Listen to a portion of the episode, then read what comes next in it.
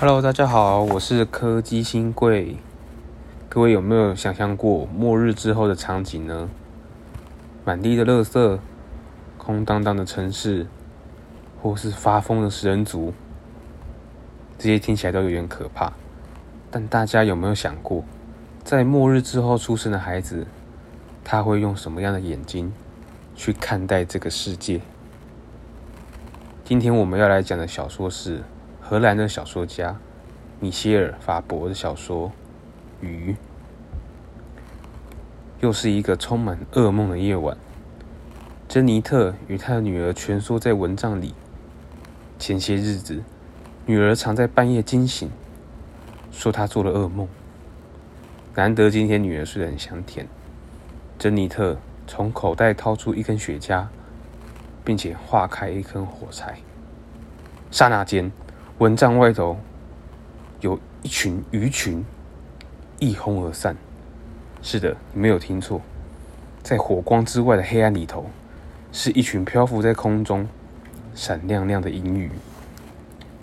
第二天一大早，珍妮特下了楼，发现前门的小角落破了一个洞，洞口塞满了银鱼的尸体。这些鱼群就是从这个地方钻进来的。但这都还不是最可怕的。在末日之后，最可怕的还是人。他们家曾被一群人闯入，食物、衣服、罐头，所有末日之前的东西都被偷走了。这群人有一个响亮的名号——军队。军队声称他们是上帝的使徒。人类不能吃末日前的食物，不能穿末日前的衣服。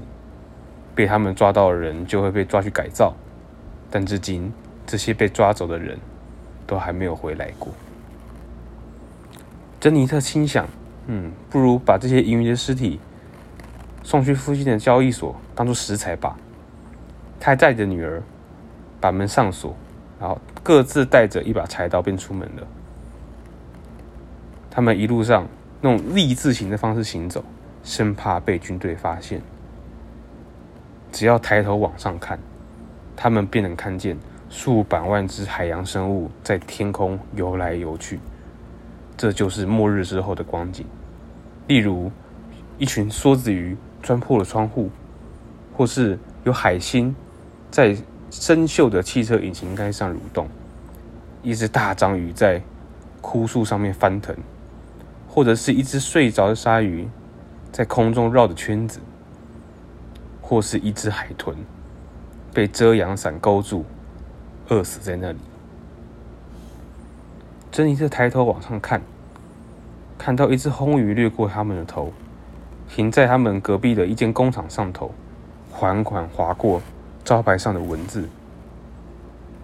珍妮特女儿指着红鱼说：“妈妈，妈妈，他们读懂那些字哎。”珍妮特笑了，但他们都知道，这只红鱼只是把上头的颜料。当做食物，明天一大早它就会掉在地上，被军队的人抓起来吃掉。去完交易所，得到了食物，得到了生活用的工具。回家的路上，微风徐徐，飘来刺鼻的味道。老天啊，怎么那么的臭？珍妮特转头，发现女儿正在搜寻天空，似乎没有听到她抱怨，甚至女儿好像也没有发现。那股腐臭的味道。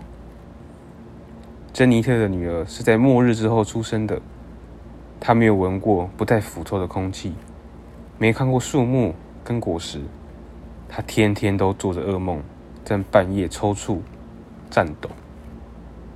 妈妈，妈妈，你看！女儿拉着珍妮特的袖子，指着城市之外的天空，一只巨大的杀人鲸从灰色的云朵中游了出来。身后跟着一条又一条小杀人鲸，像飞艇一样遮蔽了天空。要不是搭着女儿的肩膀，珍妮特都吓吓到快腿软了。这附近没有什么可以躲起来的建筑物，全都是船砖破瓦。他们只能不断地跑啊跑啊跑啊。他们想要跑到这镇子上唯一保存良好的大教堂里头避难。但在他们到达教堂之前，带头的杀人精早他们一步抵达了教堂，用他的尾鳍在他们上头搅动空气，张开大嘴，尖细的牙齿流着口水，这些口水也随着风飘散在空气之中，流淌到他们的眼前。然而，那只杀人鲸直接掠过他们的头顶，似乎对他们不感兴趣。杀人杀人鲸带着身后的鲸群们朝着远方游去，他们比珍妮特更快抵达教堂，并且用巨大的尾鳍摧毁那里，然后继续往远方前进。珍妮特看到珍妮特看到这一幕吓傻了，在过了一阵时间之后，他的肌肉放松，感到无力，就连心灵也非常的无力。如果能够躺在杀人鲸庞大的食道里头，也许就再也不用挣扎在生存边缘。但为了女儿，她必须坚强，假装还有希望，至少要让女儿每个晚上都能睡得安稳一点。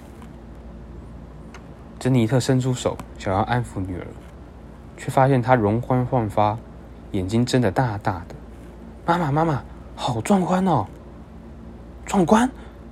珍妮特有点恼火，不敢置信的重复说：“壮观！你他妈说壮观！”啪的一声，珍妮特打了女儿一巴掌。岂料女儿也开始还手。她才六岁而已，却能跟母亲互相拉扯，揪住对方的头头发，直到女儿突然停下。竖起耳朵，听听周围的声音，立刻抓着妈妈逃跑。珍妮头，珍妮特回过头，发现远处有一群热带海鳗正朝着这里聚集，他们可是会吃人肉的。当天晚上，珍妮特向女儿道歉，并解释生气的原因。哦，亲爱的，我以为你会很害怕那些鱼诶，毕竟你每天晚上都睡不好。都会做噩梦。女儿打了一个哈欠，睡眼朦胧的说：“妈妈，我做的那些梦，都是关于别的东西哟。”这篇小说有点奇幻色彩，那对末日的设定也非常简单：大自然反扑了人类，鱼跟海洋生物成为了陆海空新的霸主，但人类依旧能找到生活的方式。在生存上面，军队鼓吹接受上帝的制裁，抛弃旧时代，重新生活。坏就坏在他们试图强迫其他人跟他们一样就是了。那在心灵上面呢？在精神上面呢？女儿是这篇小说最重要的角色之一。女儿没有丢失身为孩童的天真与好奇心。对她来说，让大人们闻风丧胆的鱼群，才是最美丽的风景。这篇小说的宗旨，也许就在讲希望这个东西吧。也许希望很单纯，就只是看事情的角度适合这个时代而已。